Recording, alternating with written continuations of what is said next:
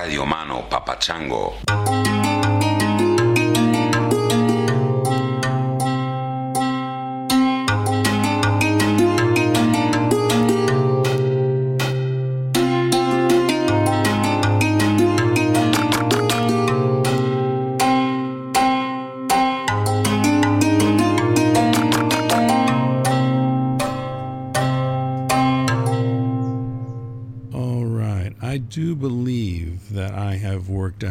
Adjustments so that you can hear me, I can hear me, but neither one of us is overly distracted by the fan that's blowing on me, without which I would melt into a pool of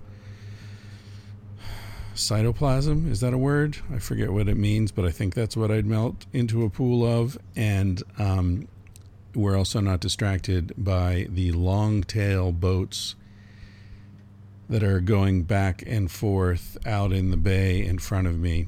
Pretty far away, but they're extremely loud. If you've never seen long tail boats, it's a thing in Thailand.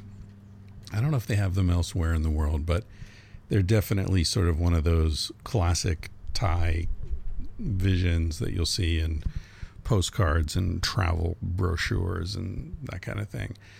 There are these long boats that they've figured out how to mount a car engine on the back of it with a long axle and the car engine is mounted on a pivot with um like a lever and the guy stands there and because it's it's balanced so perfectly on this pivot the guy can just push down on the lever and lift the propeller out of the water. And the propeller is like maybe 20 30 feet away from the engine. It's a long axle. And so to pivot the boat you sort of lift you press down lift that propeller out of the water and then you know turn and drop it back in and the boat will make a really nice tight turn. It's very uh, efficient interesting kind of like admirably um, worked out. It's like a hack a really good hack the problem is of course they're running car engines with no mufflers so if you've heard, you know, your dumbass neighbor drive down the road with his muffler broken, that's what it sounds like. It's it's funny how different cultures have sensitivities to different things. You know, like um, when I first got to Spain, it was very frustrating. I love Spain, obviously. I decided to, you know, live there for a good chunk of my life. But there were definitely things you know, I love things that Spanish people were aware of that it seemed American culture ignored. Like, for example, you know, the the beauty of smaller portions of better food, right? Like, it, there's no all you can eat. It's not that kind of a culture. It's not how big the you know the super duper gulp is or the you know giant beer pong, whatever the fuck. It's just like, hey, here's some good wine, here's good beer, here's good ham, here's good cheese, this is good olive oil. And if it's not good, I don't want it. There's no point. I'm not saying there's no fast food in Spain. I'm just saying the essence of Spanish culture is very much about quality over quantity. And that's something that jumped out at me. But on the other side, there's some weird shit in Spain. Like they seem to have no awareness of light. So you'll have a restaurant with really nice food, but fluorescent light, like you're in a fucking hospital corridor or something. Um, and noise was another one. They cruise around in Barcelona, in the city, these dumbass teenagers with these like 125cc stupid little bikes, and they take the muffler off to make it sound big and like they're on fucking Harleys or something. And you're lying there in bed at night at midnight, and it's just like going through. It's like, what are they? Uh, how has no one stopped this? Or dog shit. Barcelona, dog shit everywhere. Like the idea that you pick up after your dog, totally foreign. Yeah, and I could go on and on. and, I know a lot of you just said, I know you can. I know you can. Um, but it's just an interesting thing to sort of notice how like oh the dutch they really get light like if you're in amsterdam especially in the winter when it's dark and rainy you walk by these cafes and bars and it's just the light is so golden and warm and you just want to go in and hang out and there's like carpet over the tables and everything looks textured and soft and dark wood. And it's like oh yeah you know let me just go chill in there for a while. Or not chill it's the opposite of chill. Warm you know cozy. Um anyway so that's a long aside. That's a tangent first tangent of the day about the long tail boats. This is an interesting episode. I say it every time. I know i do. Um but this is uh, a conversation I had a few weeks ago with Rachel Krantz, who uh, has written a book called Open, and the book's just come out a few days ago. So we agreed I would I would hold the interview and and release it um, closer to her book's release date. So it just came out uh, three days ago, I think, and uh, the book is about an open relationship that she had, and so it's a book in a sense about some of the challenges of open relationships it also was a relationship that involved um, power, uh, dominance, and submission, and um, sort of an awakening of certain aspects of her sexuality. Um, so it's a very interesting book. It's it's it's you know it works on different levels. On one level it's extremely personal. It's only about her and this man and the thing that they developed together and um i'm not giving anything away. Ultimately it turned out to be at least from her current perspective uh destructive um uh, maybe she would say abusive. I don't remember if she used that word but definitely not a relationship that she wanted to stay in. On the other hand, she learned a lot from it. She learned a lot about herself. She learned a lot about non monogamy and so on. So it's very personal. And then it's also sort of like, okay, what is non monogamy? How does that work? What is BDSM relationship dynamics? How do they work? Um, and I think the danger of the book is that people will look at it and say, this is a book about how open relationships don't work. Um, and I know Rachel didn't intend for it to be that. Um, but of course, it can be taken that way. I read a review, and I think it was The Independent in the UK that popped up on my feed, and um, because it mentioned sex at dawn, and I have a Google search thing that pops up when some some newspaper or magazine mentions sex at. Anyway, it uh, it was really interesting. It was super dismissive, and the author said, you know, she talks about the difficulties of this relationship and how you know she felt disrespected and exploited and so on, and yet it never occurs to the author that this wasn't a problem with the relationship. This was a problem with non-monogamy. Ha! You could hear the scoffing. And I'm thinking, well, who the fuck, who the fuck looked at, you know, Bill and um, Hillary and said, the problem here isn't Bill, the problem is monogamy. I mean, I, that's what, that's what I thought, but I don't think anybody else thought that. And so for this woman, the, the author of the of the piece of the the review to just flip it around and say like you know how absurd it is that this person would think that the issue was with the way they were enacting this type of relationship rather than the type of relationship itself. I mean that seems so disingenuous to me. Because fucking nobody does it the other way and I'm honestly, I'm not saying we should because I don't think monogamy is a bad way to live. But nor is non monogamy. A bad way to live is a way that's dishonest and exploitative and cruel and ignorant That's a bad way to live. And you can do that in monogamy, you can do that in non monogamy, you can do that as a hippie, you can do that as an investment banker, you can do that shit in whatever disguise you're wearing. And the point isn't to change your disguise, the point is to change the way you inhabit your body, this life, this identity. I've been thinking the other day, I, I left an island. And while I was sitting on the boat and thinking about the things that had happened while I was on that island, this image came to my mind of that moment when you're stepping from the dock onto the boat. You've got a foot on the boat, you've got a foot on the island.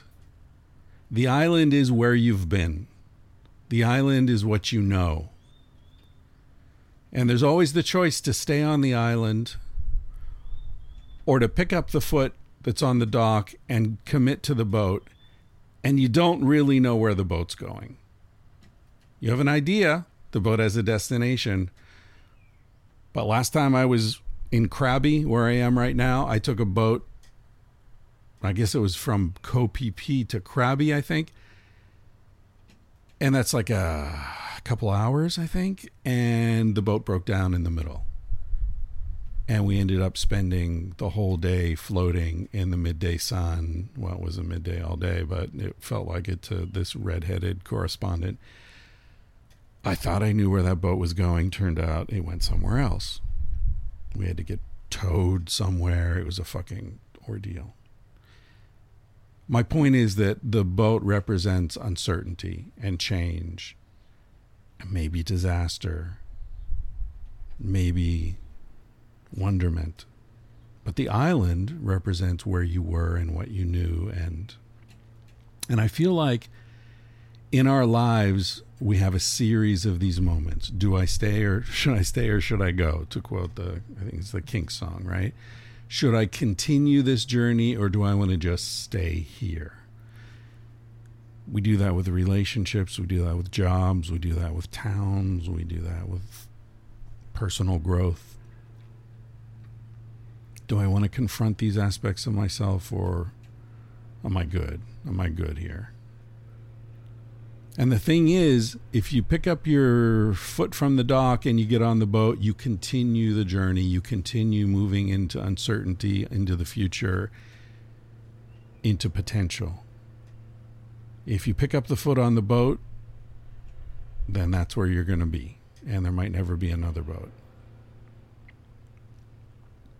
I don't know if that makes sense or if that's helpful to anyone and I'll probably flesh that out a little bit more and give you more details on what happened on the island and why that was such a potent image to me. Um, but I don't want to take up too much time on this particular episode with that. This episode is brought to you by OMG Yes, which is the only kind of sponsor that I accept on this podcast, and only a very few of them. They're doing really good work they're awesome. They're doing it really well. It's important. It's you can see that it's coming from a place of open-heartedness and kindness and acceptance and knowledge and compassion and everything else that's good. Uh, what happened is they got together with Indiana University and the Kinsey Institute, the premier sex researchers in the world, and they talked to tens of thousands of women and asked them what was the one discovery you've made that made your pleasure better, deeper, stronger, more resonant. And after talking to tens of thousands of women about this, they started to notice patterns. And they organized and they reshuffled and they reanalyzed and they talked to more people and they organized all that wisdom into this one remarkably open and honest website, omgyes.com. If you go there, forward slash Chris Ryan, 10% discount. It's a permanent membership. You pay once, and it's not much. It's like 40 bucks, I think, with the discount, something like that, 45 bucks. You have access forever. Um, there's all sorts of the videos and essays and photos and instructions and I mean it's just comprehensive. It's really cool. As I've said before, it's not porny at all. It's like you are I mean, men, men who are listening to me, how many times have you wanted to be invited into a room where women were friends, good friends, were talking openly and honestly about their bodies and about their sexuality, about what they experience? Any man who's never wanted that is kind of a douche because that means you don't really care, right? You think you, you were born knowing how women work. Well, you weren't. It doesn't work that way. So I am 100% confident that all men listening to this and all women who are into women listening to this are really interested in what makes women tick. And this the other thing that's cool about this website is it it understands that a lot of women's sexuality is about what's happening in their in their minds. It's not just a physical thing. You know, touch me here 10 times and this, you know, counterclockwise and, you know, fucking the world shifts. That's not how it works. And they understand that. So, anyway, OMG Yes dot com forward slash Chris Ryan, 10% off. I really recommend it. It's awesome. I go check it out. I mean, Mr. Sex re- Researcher here, Mr. Sex at Dawn. I learn things every time I go there. And uh, I dig it. Uh, before I go away, I want to say a couple things. First of all, a couple episodes ago, I was ranting about the end of the world, as I tend to do sometimes and I said that the collapse of the Thwaites Glacier in Antarctica, that I had read that it was going to raise global sea levels by 30 feet. It's not 30 feet, it's three feet. Three feet, uh, which is still a lot, uh, which will still like sink the land upon which hundreds of millions of people are living. So it's still a big deal. Um, but I think probably what I read was that maybe three feet up meant 30 feet in in many places. Um, but or maybe I just fucking spaced out and misremembered misremembered it. But anyway, I just wanted to correct that. It's three feet sea level rise if that thing goes. Um, not 30 feet higher. And I also want to, um, I don't, it's a weird thing. I don't want to be doing this all the time. Uh, it, it feels self indulgent um, to use the podcast to say hello to specific people or send love out to specific people. It feels kind of selfish. Um, but there are two people who I want to say something to Adam and Miguel, who are both dealing with some difficult times right now. Adam is an illustrator who did all the work on um, the tangentially reading book, and uh, he's a tattoo artist, a really good dude. I've never met him personally, unfortunately, but I introduced him to Stanley, and they spent some time together. And, um, you know, he's the kind of guy who just does all this stuff, and just he did sketches of everybody, really nice, detailed, beautiful work of every one of the guests and when I said, "What are we going to pay you for this?" his his thing was like, "Dude, I just want to help you. I just want to be part of this. I you know contribute." This is not a guy who's you know raised in a castle somewhere. This is a guy who's who money matters, right? Um, but that's that's where his heart's at. Um, and the other guy is Miguel, who's been listening to this podcast since forever who always leaves every fucking episode he leaves this some kind of really thoughtful insightful um, comment. And uh, he and i have become friends and he's done also illustrations for the other two books the tangentially talking sex and uh, drugs. And he's the guy who did the illustration of me looking like a 70s porn star which is probably my favorite depiction of me ever in some bizarre way because it's also making fun of me. I know, but that is kind of how I feel inside. Anyway, Miguel, Adam, love you guys, and uh, hope you're doing all right. that is about it. I am going to play you out with one of my all time favorite songs. And I listened to this song the other day with headphones on or earbuds. And man, I've listened to this song so many fucking times. I have listened to it over and over and over again. But I Googled the, the lyrics, I looked up the lyrics, and there were a couple lines I didn't know. And I listened to it in this, you know, focused way, and I heard things I'd never heard before. Just subtleties and, and beautiful little twists. And um, the song's called I'm Worried About You. It's from the Tattoo You album. It's the Rolling Stones. It's a period when the Stones were sort of eh, not uh, sort of between disco and whatever was going to come next. I guess it was in the 80s, I believe. And I've just always loved this tune. It just seems so underrated. You rarely hear it played on the radio or anything. It's uh, kind of bluesy and smooth and um, and it's interesting. He starts out, and the reason I, I thought of this is that it's it's a song kind of about an abusive relationship, I guess. Um, it's sort of a typical blues song in that he's saying like, "I don't understand why you do these things to me. You know, you really hurt me. I don't know if I can trust you." All that that you hear in so many songs. But it's interesting that it begins with an admission. He begins by saying, Yeah, you know, I stay out late, out having fun. I guess you know by now that you ain't the only one.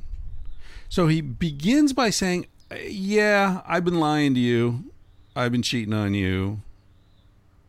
And then he goes into, But how could you do this shit to me? How could you hurt me? Even though I've already admitted that, yeah, I've been lying to you, and I guess you figured that out. And then the other interesting twist is he he's not angry though. He's he's disturbed, and you'll hear that the the refrain he keeps coming back to is, "I just can't seem to find my way." Now that's not her responsibility, right? That's not her fault so it's there's this vulnerability to it that really struck me that I never really thought about until now. And I've been listening to this song since the album came out, since I lived in New York City in the 80s and before anybody knew who fucking Giuliani was. Like this song has always touched me and I never really I mean, I don't know, I still I still don't really know why, but that vulnerability, that like you hurt me, but but I know I hurt you too. And I just can't seem to find my way. Like I'm lost, which is not your fault. And then I'm worried about you. Well, why why is he worried about her? She just hurt him. He's lost. But he's worried about her but he's worried, worried about himself too, right? So it's that sort of like it's like he's singing into a mirror or something, right? Like he's worried about her. Why? Because she's capable of lying to him? Because she's the kind of person who could inflict such pain on somebody? Is that why he's worried about her? That she's going to go through her life as this this person who's able to dole out punishment without realizing it or without caring? Is that why he's worried about her? I don't know. It's fascinating. Um, and and I don't know if we asked Mick Jagger, I don't know if he could tell us. That's the beauty of these things.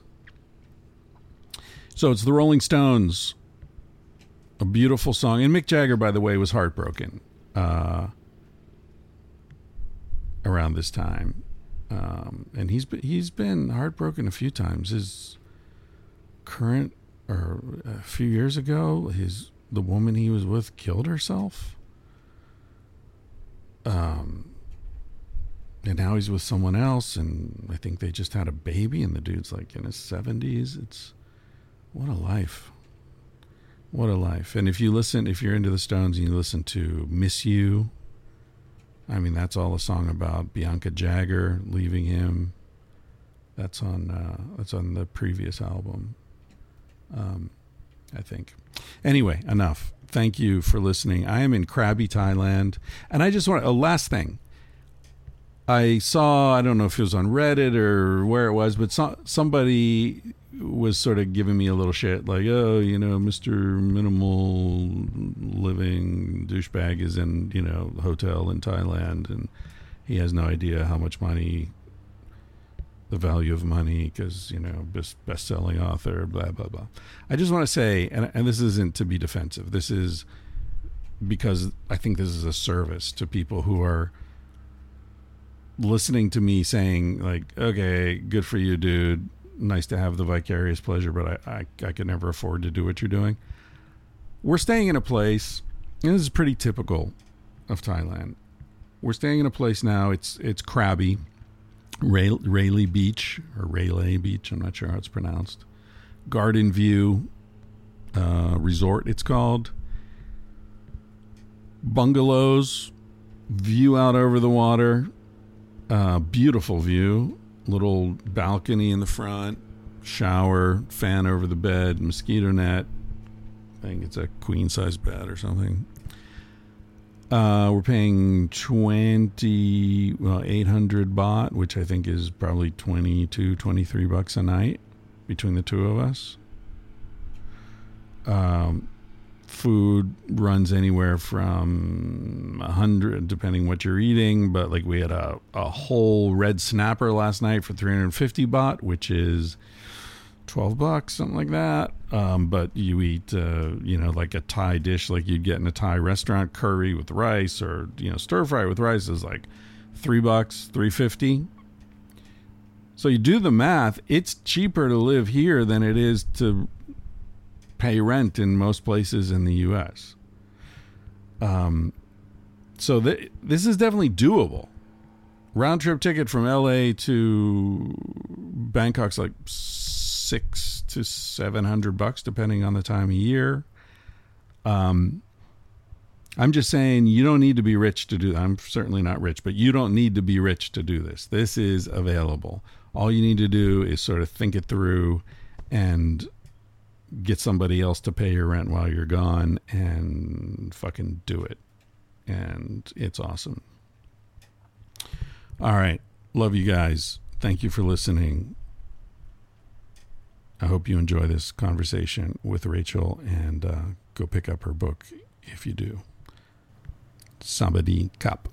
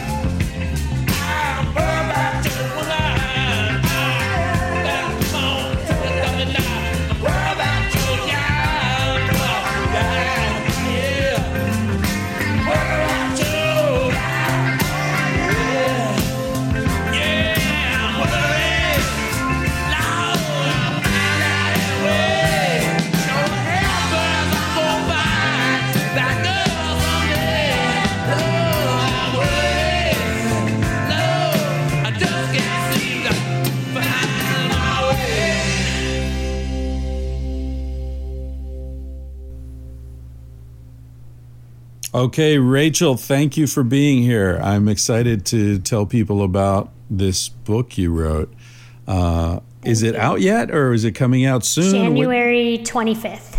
January 25th. Okay, so I'm going to release this around the pub date. That would be even awesome. though we're recording it uh, a month and a half earlier. So if I die between now and then, uh, I'll leave it in my will that this should be released. Okay. Thank you. A real possibility for all of us. Yeah. It, it, it may be the last thing I do. Um, anyway, so it's it's a very interesting book, and um, you know, cards on the table. I get approached by a lot of publicists who have um, you know, authors that they want me to talk to on the podcast, and a lot of those authors are writing about sex, obviously, because that's sort of um, my my thing, I guess. Um, but uh, I rarely am interested because, honestly, I feel like I, feel like the whole open relationship thing is sort of uh, in vogue right now, and a lot of people are writing about it just because they sense a market.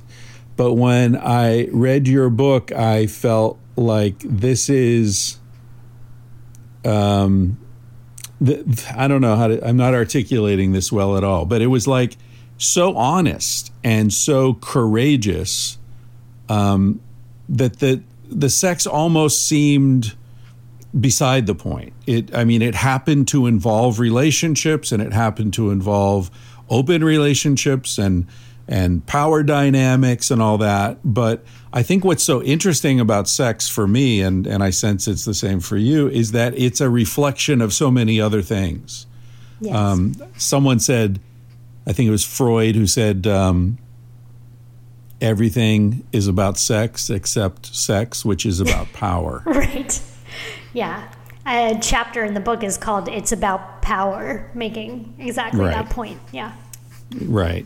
So, uh, can you sort of, uh, I don't know if you want to summarize the book so people know what we're talking about, or, uh, you know, just sort of give a brief outline of what you talk about in the book? Sure. Thank you so much also just for what you just said. I really appreciate it because that's what I'm trying to do is be as honest as possible. Um, and sometimes it feels a little almost reckless, but it also feels like the natural thing for me to do or um, really the only kind of thing I'm interested in writing because otherwise, what's the point? Um, yeah. So uh, I started writing the book in 2019, but I started thinking about it in 2016 when I was actually still in the midst of the relationship that it sort of follows. Um, I was in the unusual situation that an agent approached me seeing some things I'd written on the internet about newly being in an open relationship.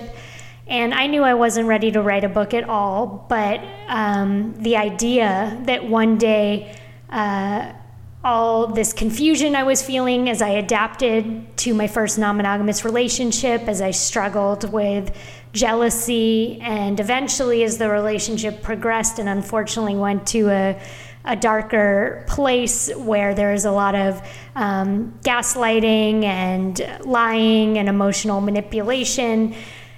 I sort of no longer trusted my own sense of reality fully, my own judgment, because I was with a really strong personality that was telling me, You don't know what's best for you, I know what's best for you.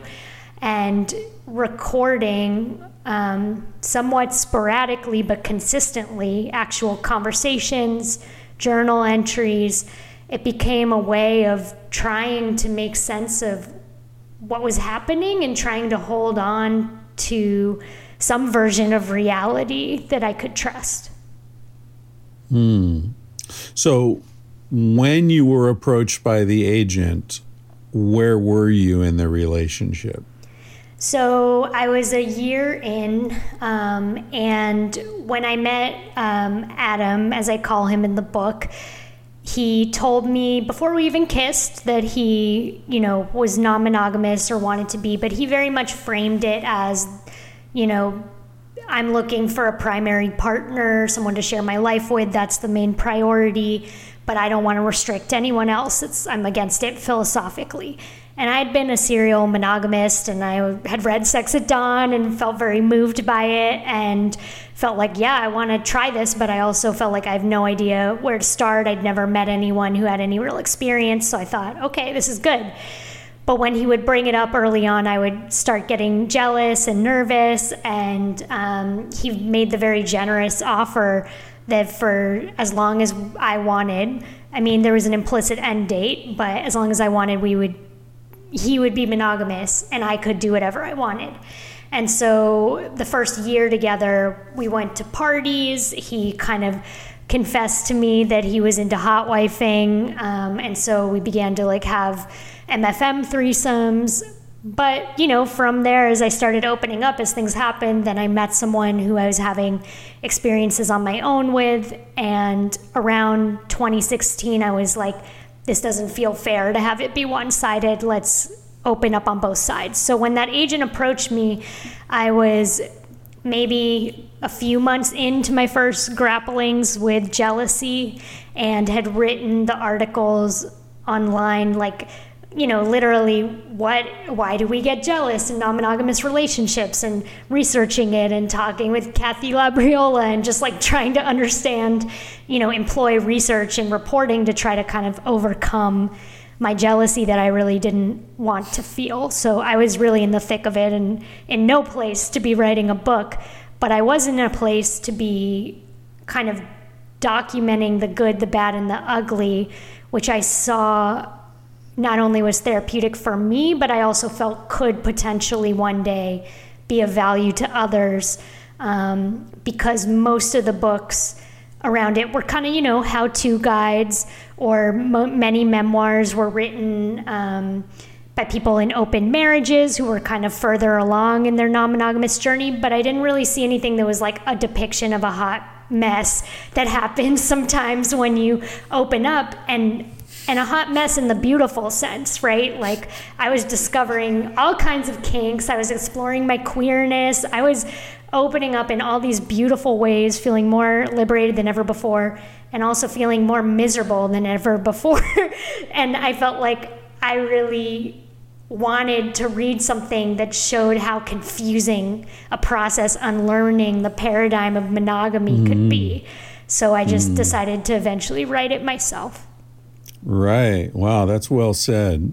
I think, you know, people come to me often with questions about these things or uh, seeking relationship advice, you know, and and I think they make the mistake of often of thinking there's a particular way to do non-monogamy and it sounds like what you were discovering was there is the problem is you leave the island of monogamy where everyone knows how to do it. Mm-hmm. Very few people do it the way you're supposed to, right? Most people are mm-hmm. lying to themselves, cheating. to their partners, cheating. Yeah. Um, you know, even in their own fantasy world, they lie about who they're attracted to, and they're not. Oh no, I'm not attracted to her. Like, a, come on. Um, but when you leave that island, you're kind of at sea. There, there's no instruction. You know, some people are into polyamory, but there are a million different shades of polyamory. There's swinging, and there are lots of different ways of swinging. There's ethical non-monogamy, but what does that mean? You know, it, it, means something different for every individual and every couple. And then when you sta- start adding other people to the picture, it's exponentially more confusing and and complex. Mm-hmm. Um, so, yeah, I don't think there is an easy way. Do you at this point? What advice would you give to someone who was where you were five years ago? Uh, well, I mean, by all means, you know, read the books that are out there um, and the how to guides and, and my book and your book.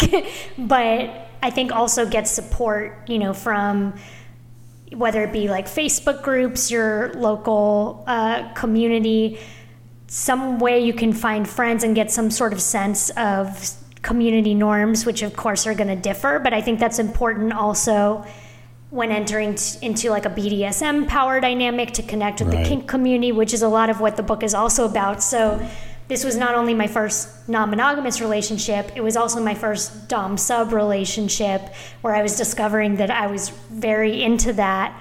But unfortunately, it was with a person who didn't believe in BDSM and kind of thought he was above power dynamics. And so, even though we were in a very intense power dynamic, you know, of course, that became grounds for some really bad behavior because there was no explicit boundaries, no sense for me as a sub that I could say stop, you know, and I had no real sense of community norms. Um, so that's a lot of, you know, what I would say as well is find a kink friendly or polyamory friendly therapist to talk with, counselor to talk with, coach it can be cost prohibitive, which sucks, but there are people out there. Um, and then also, yeah, like try to find some sort of community because if you just, even in a healthy relationship, if you seek to do this alone, I think it can be very isolating. Yeah, yeah. Specifically because of, of I think that multiplicity of ways to do it, you have to design it yourself, and then you're kind of, yeah, it's very isolating because there's no one else who's done it quite that way before mm-hmm. and can tell you. Uh, it, it's interesting you said uh, that he felt he was above power dynamics. That's such a I don't know. That's such a ironic and sort of meta thing, right? Yeah. Like I'm such a dom. I'm not even going to admit I'm a I'm dom. a dom. You know, yeah. it's like then there are no rules, and then mm-hmm. there's. I think another thing that people misunderstand is that I think they're afraid of getting into these worlds, even if they're very attracted by them, because they think it's like the Wild West. Whereas, as you suggested, like these communities have very strong sense of boundaries and rules and you know like uh, you know one of the most woman friendly places i've ever been is uh, like a swinging party or something mm-hmm. right where at the door they say okay if a woman says no that's it you don't touch anyone without asking permission like it's right on the table yeah. condoms you know like respect and break one rule, one woman complains about your behavior, you're out. You know, it's, but a lot of people don't know it's that way. They imagine it as just being this crazy drunken frenzy. um, so, anyway, uh, it, it's difficult to talk about this stuff. Uh, and I guess you don't have this particular issue, but for me, it, there's always a line between wanting to be transparent and talk openly about experiences I've had, and on the other hand, not wanting to like expose anyone else. You know what I mean? Yeah. Um, you're able to do it in a book. You change the names and you obscure some things and some dates and some locations, and I guess you get away with it. Uh, but I haven't managed to do that. Yeah, it's tough, and I mean, I think that you know, I might change that stuff, but I still grapple all the time with, especially with Adam, my guilt around telling this story, even though I knew I had to do it and I, I did do it in a nuanced way that came from a place of love. And I know that sounds kind of trite or something of like, yeah, sure. But I really did because I needed to understand the dynamic we were locked in and the mistakes we had made and kind of what was motivating him. And I felt like a lot of the dialogues I was seeing initially um, coming out of like Me Too were definitely very important and helped give me the courage to tell my story, but also for me as a storyteller, sometimes lacked nuance or in the sort of online personal essay certainly lacked space.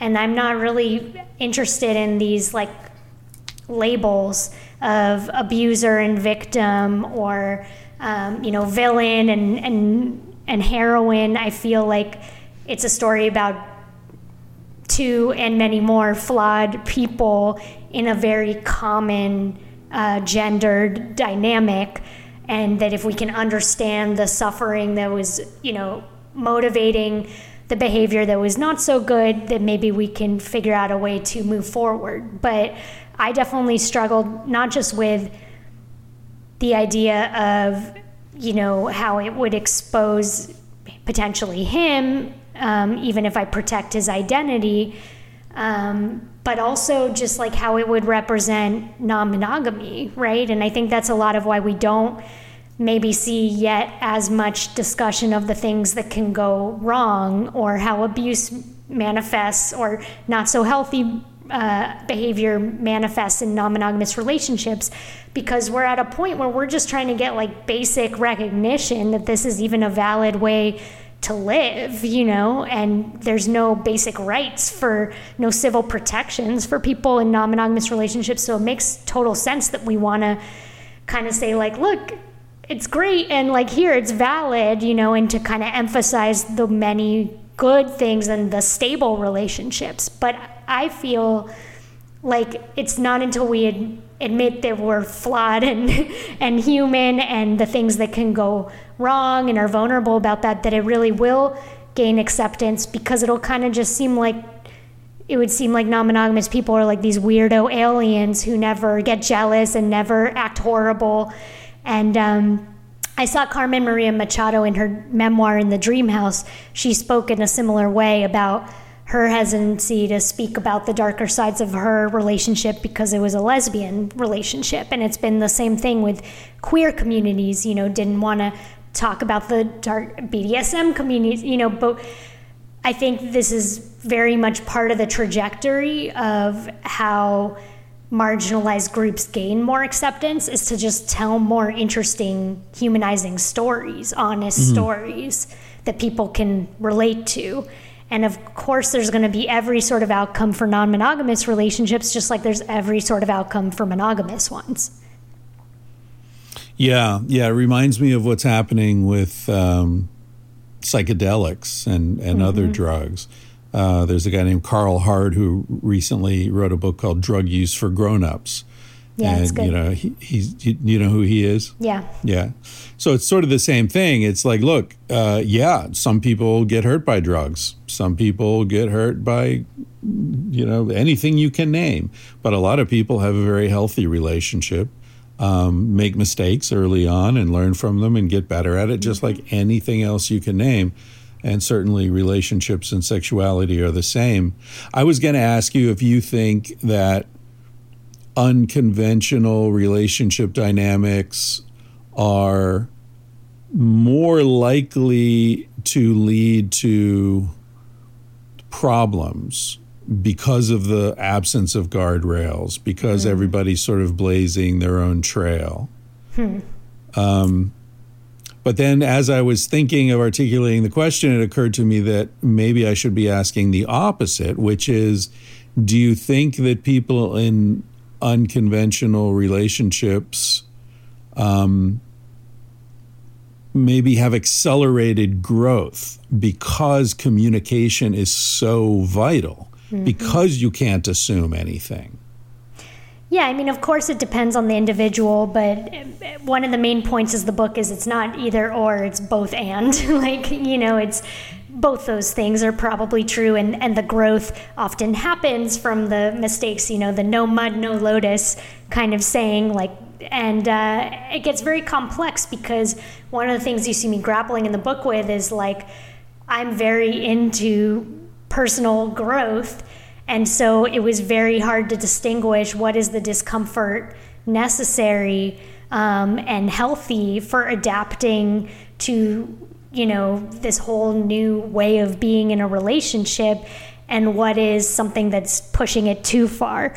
Um, because there wasn't you know many examples around me of other people who were in these situations um, it was hard to often parse out the difference and I often felt like a lot of the growth did come from the things that in retrospect were maybe not healthy in the long term, but I, I kind of felt like there was no way to go but through for me.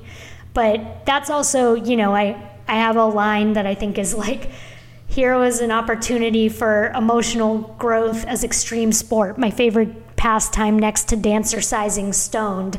And it's like, that's kind of like my hobby. You know, I'm an immersion journalist. Like, I am, you know, probably my next book will involve like trying to confront my fear of death and use a lot of psychedelics and, and intense therapies. So that's kind of my thing. I think for everyone else, it's going to be different. And even in my case, as someone who sort of thrives on that, I learned that there are limits that are too far um, or points where I know now that my body is sending clear signals that I'm in fight or flight mode and like need to take a step back.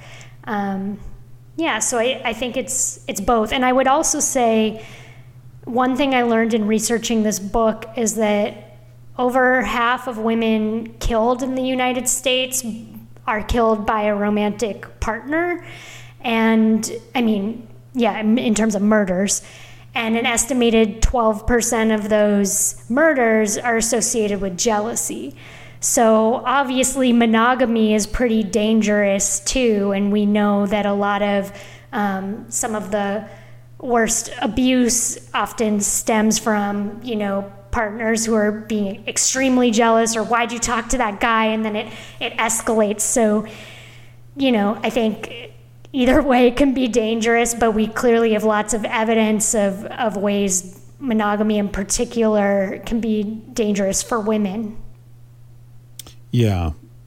Yeah. Yeah. Jealousy is a strange emotion uh, or or mixture of emotions I know you had some you you described some issues with jealousy. Do you feel that you overcame those issues or deadened yourself? I mean, did you resolve them or numb yourself uh, or something else? Well, I definitely saw it was like an exposure therapy and that by the end of that relationship things that had felt intolerable to me at the beginning, you know, a first date or kissing felt like nothing and i was at the point where you know he's regularly seeing other people they're staying over in my bed and you know like and if i didn't necessarily feel compersion about it every time but it was it was fine for me. But i think that a lot of jealousy also exists in that dynamic not just because um, it was my first open relationship but because it was in that situation i described where i really didn't feel like saying no was an option. Um, mm. And and he kind of would say that I, we were in a primary secondary relationship, but the goalposts kept moving and the ro- roles kept shifting, and and we weren't really. And so there was a lot of like being told one thing, but reality was another. And I subsequently found out a lot of other things of you know the few rules we had were being around safety were being broken. And so i think i was sensing all of that happening. I just didn't necessarily know it fully. And, and so of course i was feeling more jealous because i didn't trust the person i was with nor should i have. And right. so now in my relationship with the person i live with i mean i'm not struggling with jealousy at all and find i'm quite turned on by the idea with of him with other people and kind of encouraging him to seek it out. But it's also much easier because he it's a it's a much different power dynamic and he's not as um, motivated to date other people as I am. So I think that automatically changes things. So I would never say oh, I've overcome jealousy. I expect it'll be something I, I grapple with, but it continues to soften and change form for me. And I think the main lesson I learned is that um, if you're going to have any sort of partnership where you're spending a lot of time or sharing resources with a person, yeah, a lot of the way you experience jealousy is probably going to depend on how good your communication is, but also probably the, the power dynamic and level of trust. Yeah. Yeah. When you were approached by the the agent and this idea for a book came to you and um you know you being an um, immersion journalist as you said did you how did that change your experience of the relationship because part of you is a woman in a relationship, and part of you is a journalist observing a woman in a relationship, right? Yep. Yeah, and I mean to I'm really glad you asked that question because it's one of the main ones I grapple with in the book and it's kind of one of the things that it kind of sounds like phony, right? Like, oh, then I must have been doing it all for the book.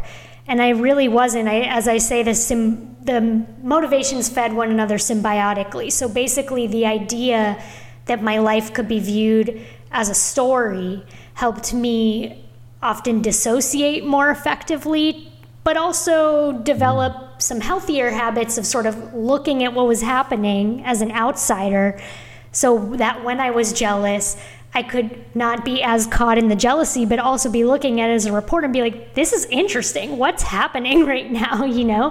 Right. And then as the relationship continued to go more and more towards a place where um, I was basically totally under his mind and control, and I didn't trust my own judgment over his. The idea that um, this would all be for some greater purpose one day or for a book became like just some sort of light at the end of the tunnel of like either I'm going to get out of this situation or I'll come through the other side of it. But otherwise, I'm not you know, like I'm not going to ever be able to write a book without having some trust in my own cognition. So if I ever want to achieve that goal, it can't stay like this forever.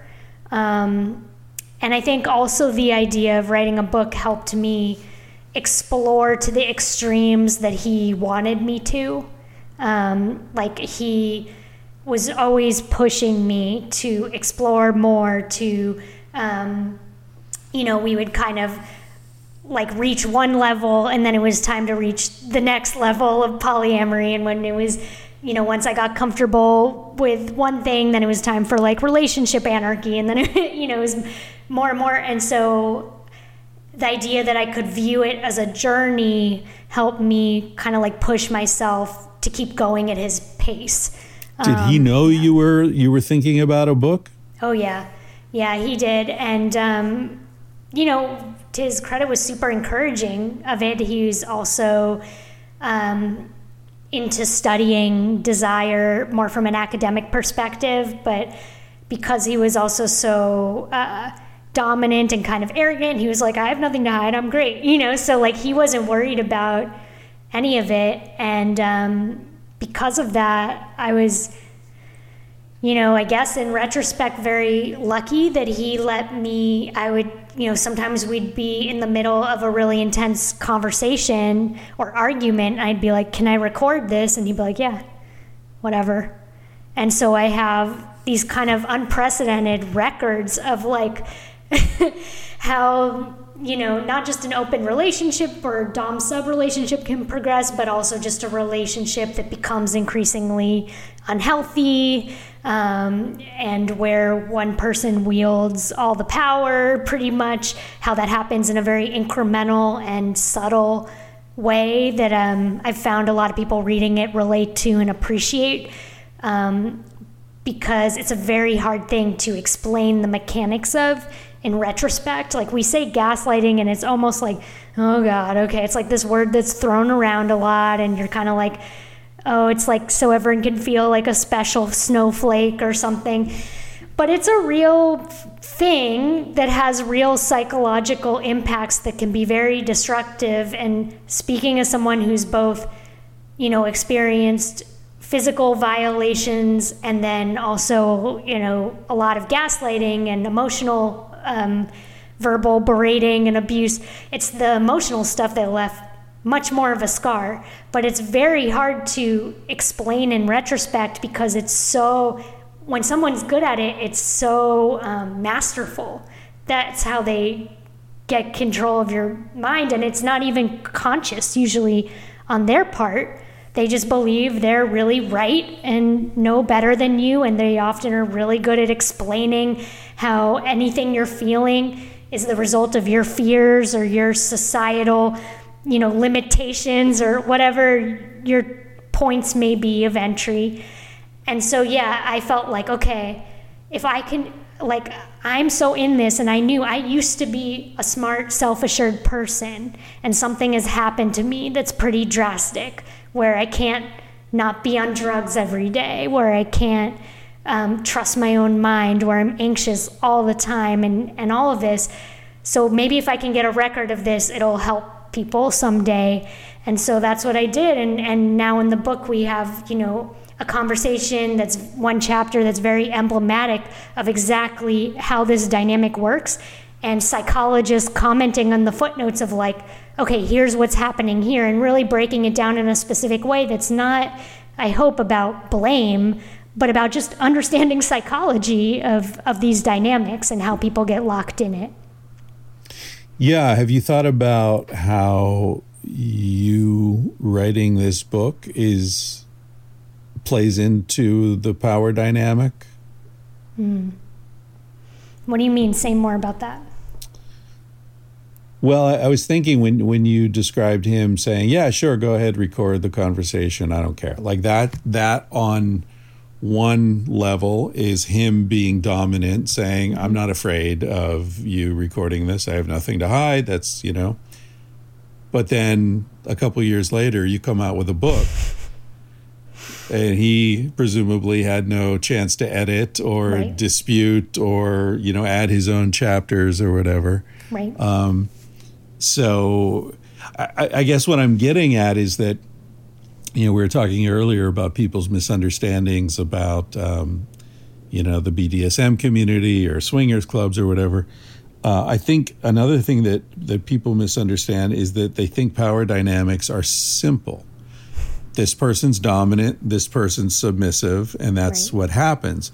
But they don't understand that there are like layers of onions around that yeah. where like okay wait if he's being dominant because she gets off on it isn't she being dominant because mm. he's doing what she wants him to do that turns her on right mm-hmm. mm-hmm. so okay you know on the surface it's like he's spanking her, but maybe he's not into spanking her. Maybe he's just doing it because she likes to be spanked. So now who's dominant here, right. you know? Um, and so it's just always this weird jujitsu I, I find uh, is happening. Right. And in a healthy power dynamic, those things are, it's like a, you know, a spinning yin yang of kindness and consideration and compassion, and like yes. everybody wants to make everybody feel good. So then it's awesome. Yeah. But it can also be, it can also spin the other way. Yeah. Where everyone is like trying to push someone else's face in the dirt and it goes spinning that way, you know? Right. Yes. It's fucking. It's yeah. I mean, I think that's why you need to talk about it, right?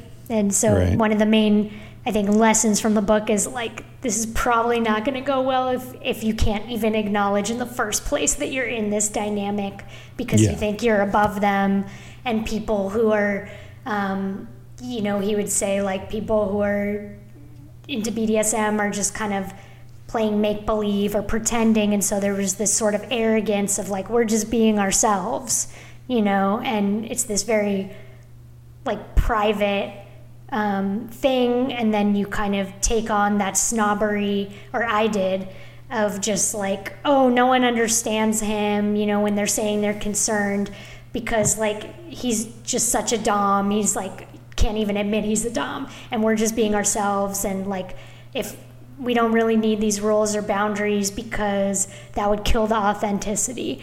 And what I, you know, learned later in writing it, I think for me, certainly when you asked about power, yes, it was about taking some of my power back. Absolutely. It was an attempt to recover my own mind, my own trust in my own capability after a long time of kind of getting the message that I couldn't take care of myself or wasn't capable or ready to write a book. It was definitely very motivating to be like, I'm going to do it. You know, like I'll show you. Right. Yes, it started as that partially, but it was mostly like I just needed to understand okay, how do I move forward? Like, what just happened? And how do I move forward? Because I still want to be non monogamous and I still want at least some of those relationships to be dom sub dynamics so i need to like do some interviews and research to find out how to do this in a way that's healthier and so yeah through the process of kind of learning where we've gone wrong and examining that within myself but also talking to all these you know sex coaches and sex therapists and psychologists i got a better idea of how to move forward with establishing healthier relationships Yeah. Yeah, I I'm do you know that I have a an AVN award? Did you ever no hear this? sorry no Yeah, do you know what an AVN award is? No. It's the it's the the Oscar of porn. Oh cool And I'm- i should know that it sounds like yeah It's my only award. Yeah. that's awesome it's, it's on my like Twitter handle, you know, like New York Times bestselling author, AVN award winner. That's it. That's all I've got. that's good. But uh, um, and people who listen to this podcast have heard me tell this story a thousand times, so I, I won't go into it too much. But you uh, you reminded me of it because the movie I was in um, was a movie where a couple is opening their relationship, and the woman's a documentary filmmaker. Oh, and wow. She's uh, feeling jealous because her boyfriend's hooking up with these really beautiful women. And so she, as a way to sort of deal with her insecurity and, and her jealousy, she decides she's going to make a film Oh about God. relationships. and she interviews me as me, as myself, to talk about sex at dawn oh my gosh and- that's so cool so it's like a movie within a movie. So it's a, it's exactly what you were doing, you know, interviewing these people as a way to work on your book, but also as a way to sort of, you know, guide your own personal life. I Um, definitely need to watch that then. Yeah, and there's nothing new about it, right? You know, I think like and but there is a double standard still when when a man does something somewhat similar he's an immersion journalist you know and he's or he's a he's writing literary fiction out of his experiences. And when a woman writes about relationships or her experiences she's confessional erotica or she's um, you know doing it for attention or just for the material. And it's like artists are always drawing from their life and it's a it's a sort of chronic condition that writers especially write to feel some sense of control over their human experience. You know if you can turn it into a story um, or this kind of tangible object that'll be left behind after you then maybe you can forget for a second you're gonna die soon. You know i think that's what it all pretty much comes down to. So i don't i don't think it's anything new. I just think that it's interesting to examine the inherent biases that exist based on gender around you know what's journalism what's literary um, and how does gender influence those judgments and also how does topic influence those judgments you know? Why why is writing about sex or relationships lighter than writing about even sports to some people is like a more serious thing you know? And it's like what motivates us more than sex and relationships as you know like what what more serious topic in some ways could there be at the core of everything? But of course it's considered you know often frivolous. Yeah, it's funny that I read somewhere that um, something like 40% of all books sold are erotica.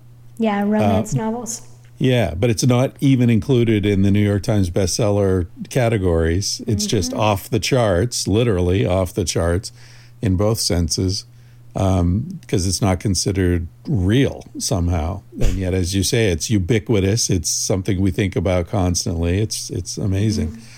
Um, I was I was talking to someone earlier who explained to me that uh, th- there's been this strange historical um, migration from the sort of uh, self-embodied, powerful sexual woman. You know, the sort of sacred prostitutes of ancient Greece and, and many cultures uh, has been mistranslated to virgin. And so, like the Vestal virgins, were not virgins at all. They were they were self-embodied uh, prostitute. Well, not even prostitutes because they were having sex as a as an offering to the gods, not for money.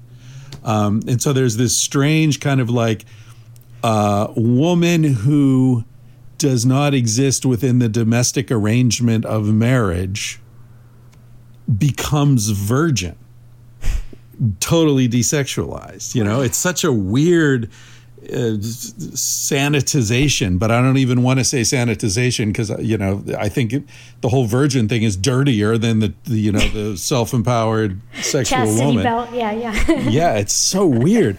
And then we were talking about like, oh, I wonder if, and and neither of us know this, but like because it doesn't make any sense, you know, in the Quran that you would do something you sacrifice yourself you know in some noble way and you would be like in heaven with a bunch of virgins like that doesn't make sense but when you think about it and you know it's like self-embodied sexual women like fuck yeah Oh, that's yeah. heaven you know Oh, I mean, always thought it was like they're virgins who are soon to not be virgins.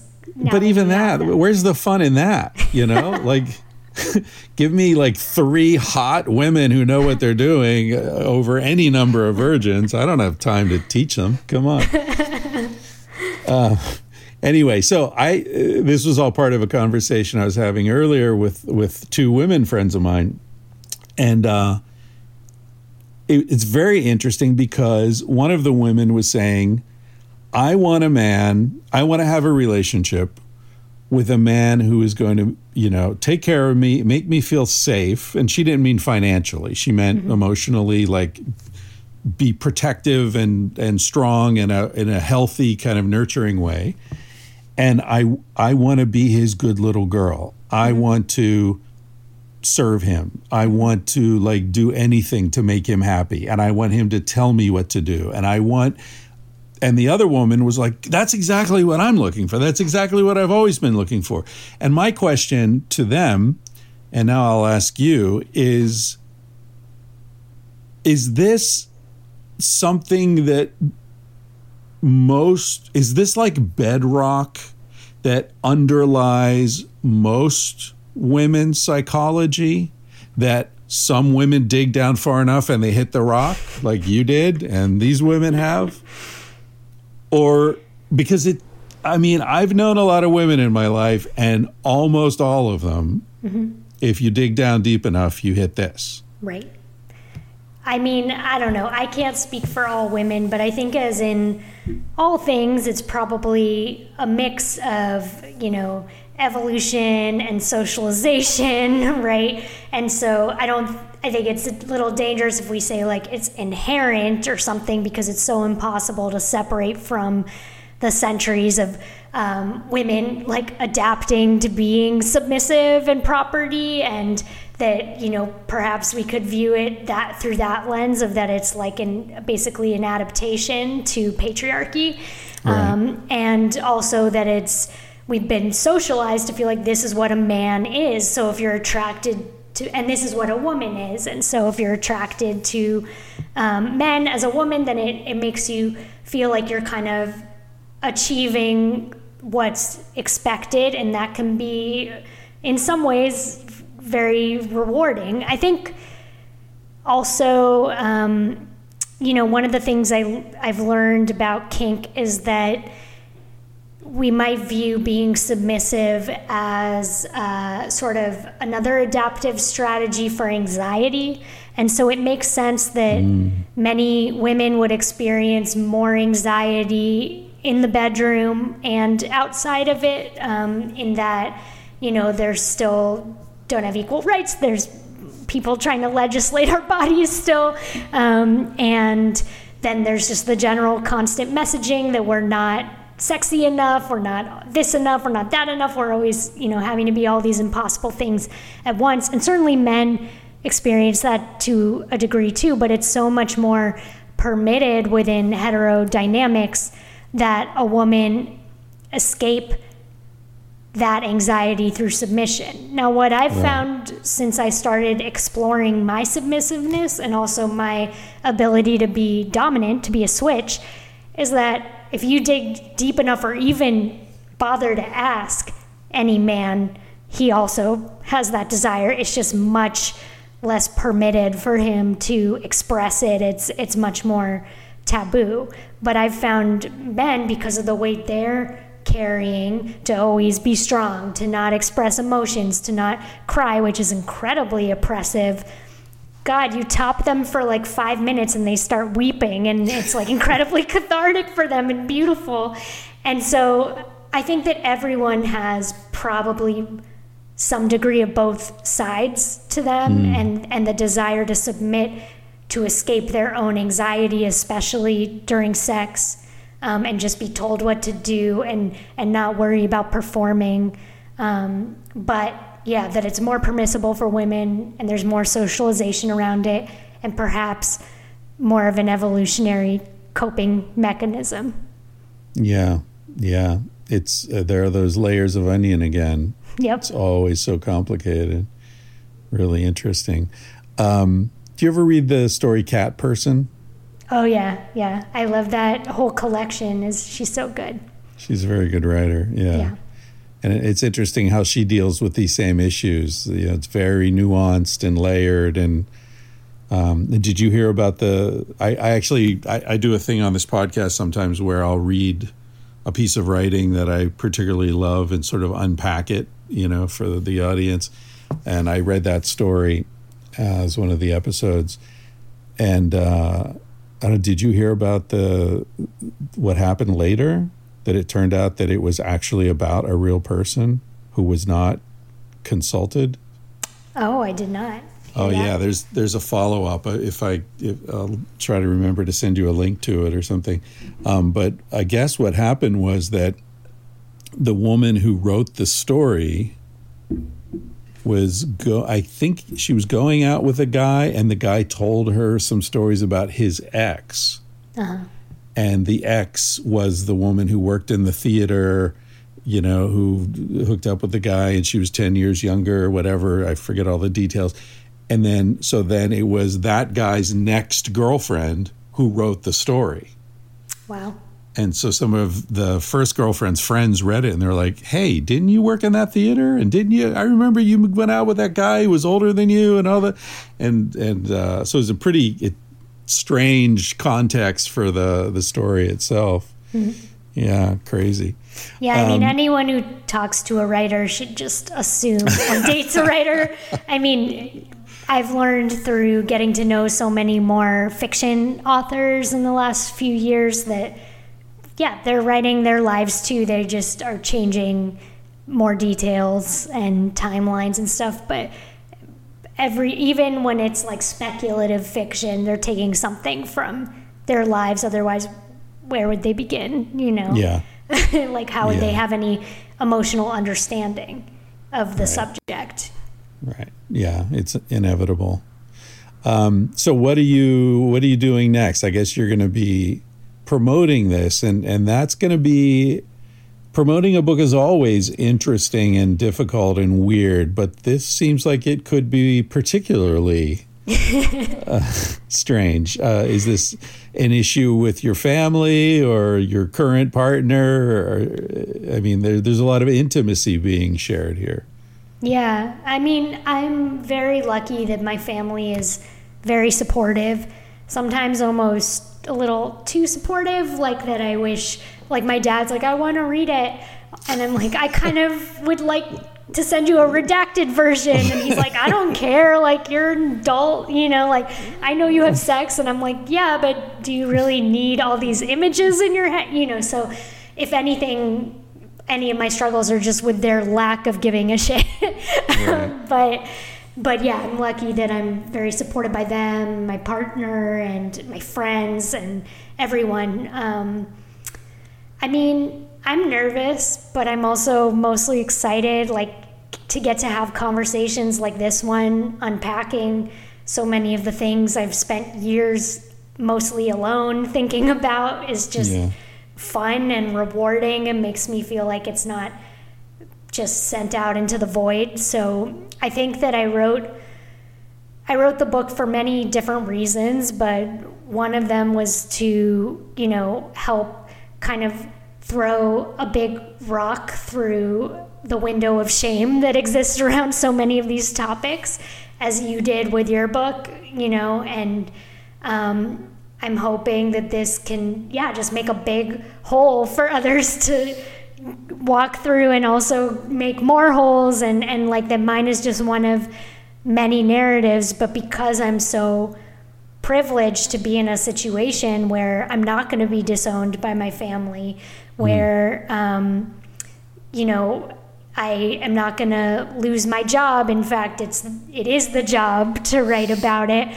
Like those two things alone are huge privileges. I don't have children, so I don't have to worry about that. I'm I'm white, so that comes with a whole set of privileges in terms of how much harassment I'll face um, for being out about all these things. But but yeah, I mean, I'm scared. I already have gotten things calling me a slut before, and I'm you know but I feel like I'm used to that. I just am more scared of if there's ever threats against my safety. Like, I hope I don't ever feel um, not safe in the world at all. But also, like, the fact that I haven't had to feel that speaks to my degree of privilege, right? So, like, if not me, someone who has generally had the privilege of feeling relatively safe in the world, can't speak about these things, what does that say for other people who are not in those positions? Um, yeah. So, yeah, I just felt like I want to help do what I can to open up many different conversations and, and crack as much shame as I can because I feel like shame is a very destructive emotion from lots of different angles, um, and that many of us are caught in a lot of it when it comes to our desires, our relationships, sex, gender, where to go from here in terms of um, relational dynamics in a post Me Too world. Like, how do you even talk about this shit? So, I'm just kind of interested in exploring all of it as vulnerably as I can. Yeah, well, you did a really nice job, and Thank I appreciate you. your your work and your candor and your your balls, if I can say that, if that's not too confusing. My my ovaries, yeah. your brass ovaries, yeah. yeah, I remember reading. I don't remember who said it, but somebody said you should always write posthumously. Mm. And I thought, yeah, as, and you started out the conversation by saying, if you don't, if you're not honest, what's the point, right? Um, and uh, yeah, I think you're right. It, it's like if you're not going to really lay it out there, yeah, write about sports, right? yeah, I mean, I think I understand why people are not, but for me as a reader, it's often been frustrating when I read yeah. memoir and I can feel the writer holding back or or not showing their fully flawed selves, but only showing other people as flawed, and you know, it's hard to it's hard to connect because that's not what the genre is about. You know, it, it should be yeah. a very vulnerable one. I understand why people don't want to go there, but it's what makes it satisfying. Well, I don't know how I would do this, but I'm very attracted to the idea of writing some sort of a memoir, and it would probably have to be an erotic memoir because that's by far the most interesting part of my life. But, you know, I mean, nobody wants to read a fucking erotic memoir from a 60 year old white dude. Um, I don't but, know about that. Well, but people just the, were into like my struggle, and that's hardly erotic at all. But he's he's an older, you know, white dude just recording his life for years, and people read all the volumes just because it was so honest and unbelievable mm. that he was admitting all this stuff. Mm, yeah. I think you'd be great at doing that, and and something kind of like how mine is in terms of weaving in a lot of the the knowledge that you have, you know, using your experience to con- like contextualizing it right i think could be very cool that yeah i don't know. With my book i was just really interested in like why does it have to be erotic memoir or like removed journalistic account? Why can't it be both at the same time? Because it represents this stupid stratification and binary we have of like there's you know eroticism and then there's respectability. And right. a lot of the statement of my book is like no you're gonna have to like contend with both these things existing at once in me. Yeah. Like you're you're gonna get turned on and you're gonna learn some things. like Right. bo- both of those things are gonna happen. like life itself. Yeah. Yeah. Yeah, I mean, uh, uh, what attracts me to it isn't even. I mean, you're much more altruistic in terms of you know thinking about how it can benefit the reader. But I mean, what attracts me to it is primarily just the idea of the exercise of sitting down and being as brutally honest as I can possibly be.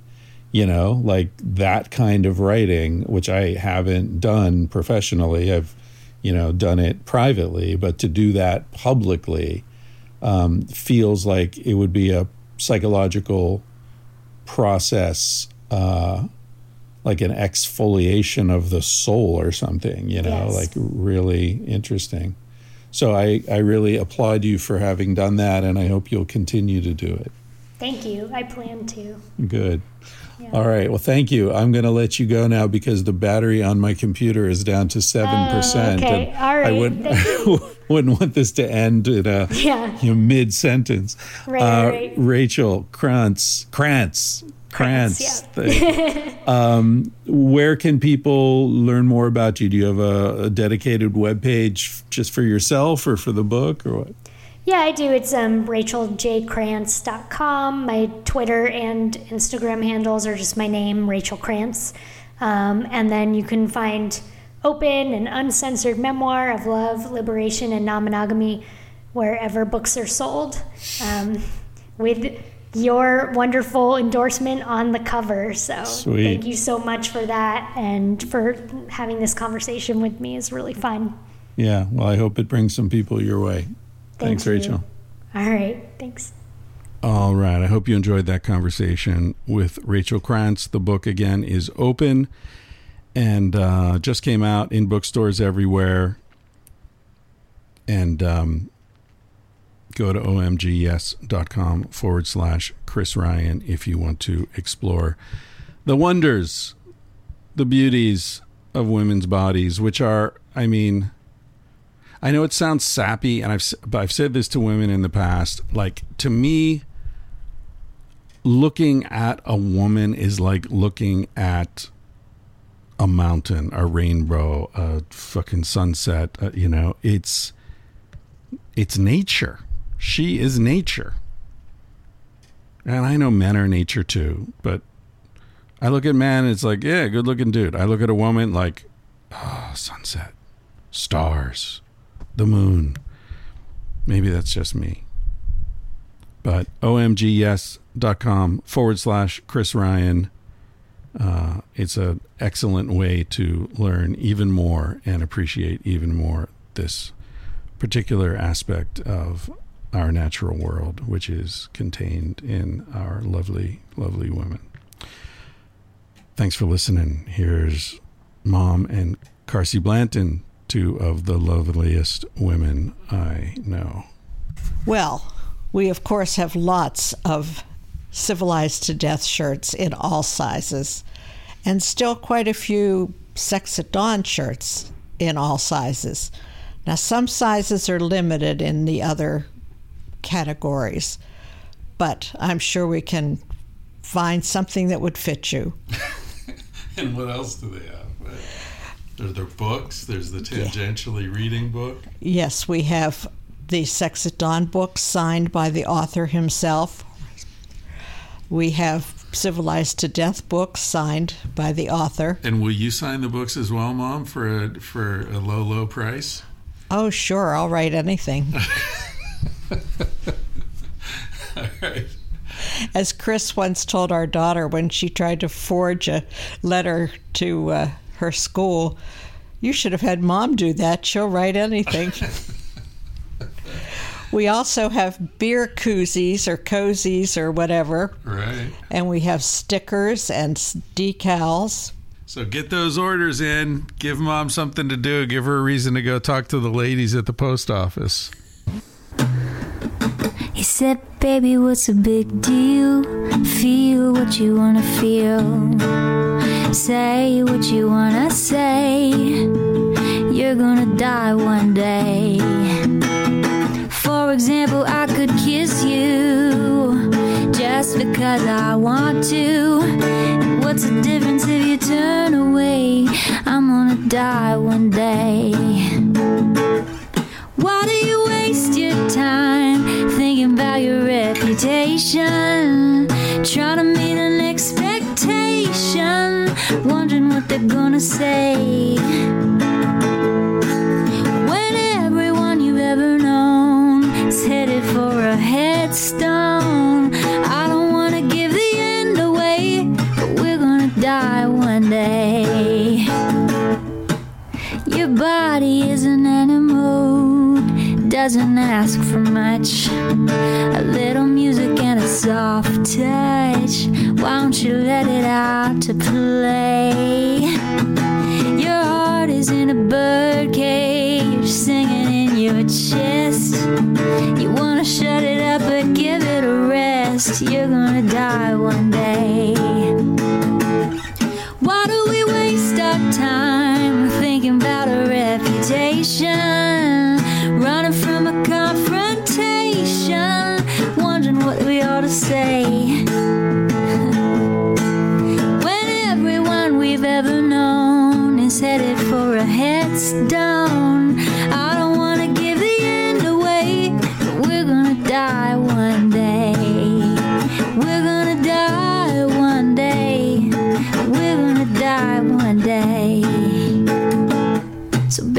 What's a big deal? If you wanna be free, say what you wanna feel. Spend the night with me. I'm gonna take you up in my arms. And if we must go down, we'll go singing to the smoke alarms. We'll dance into the ground.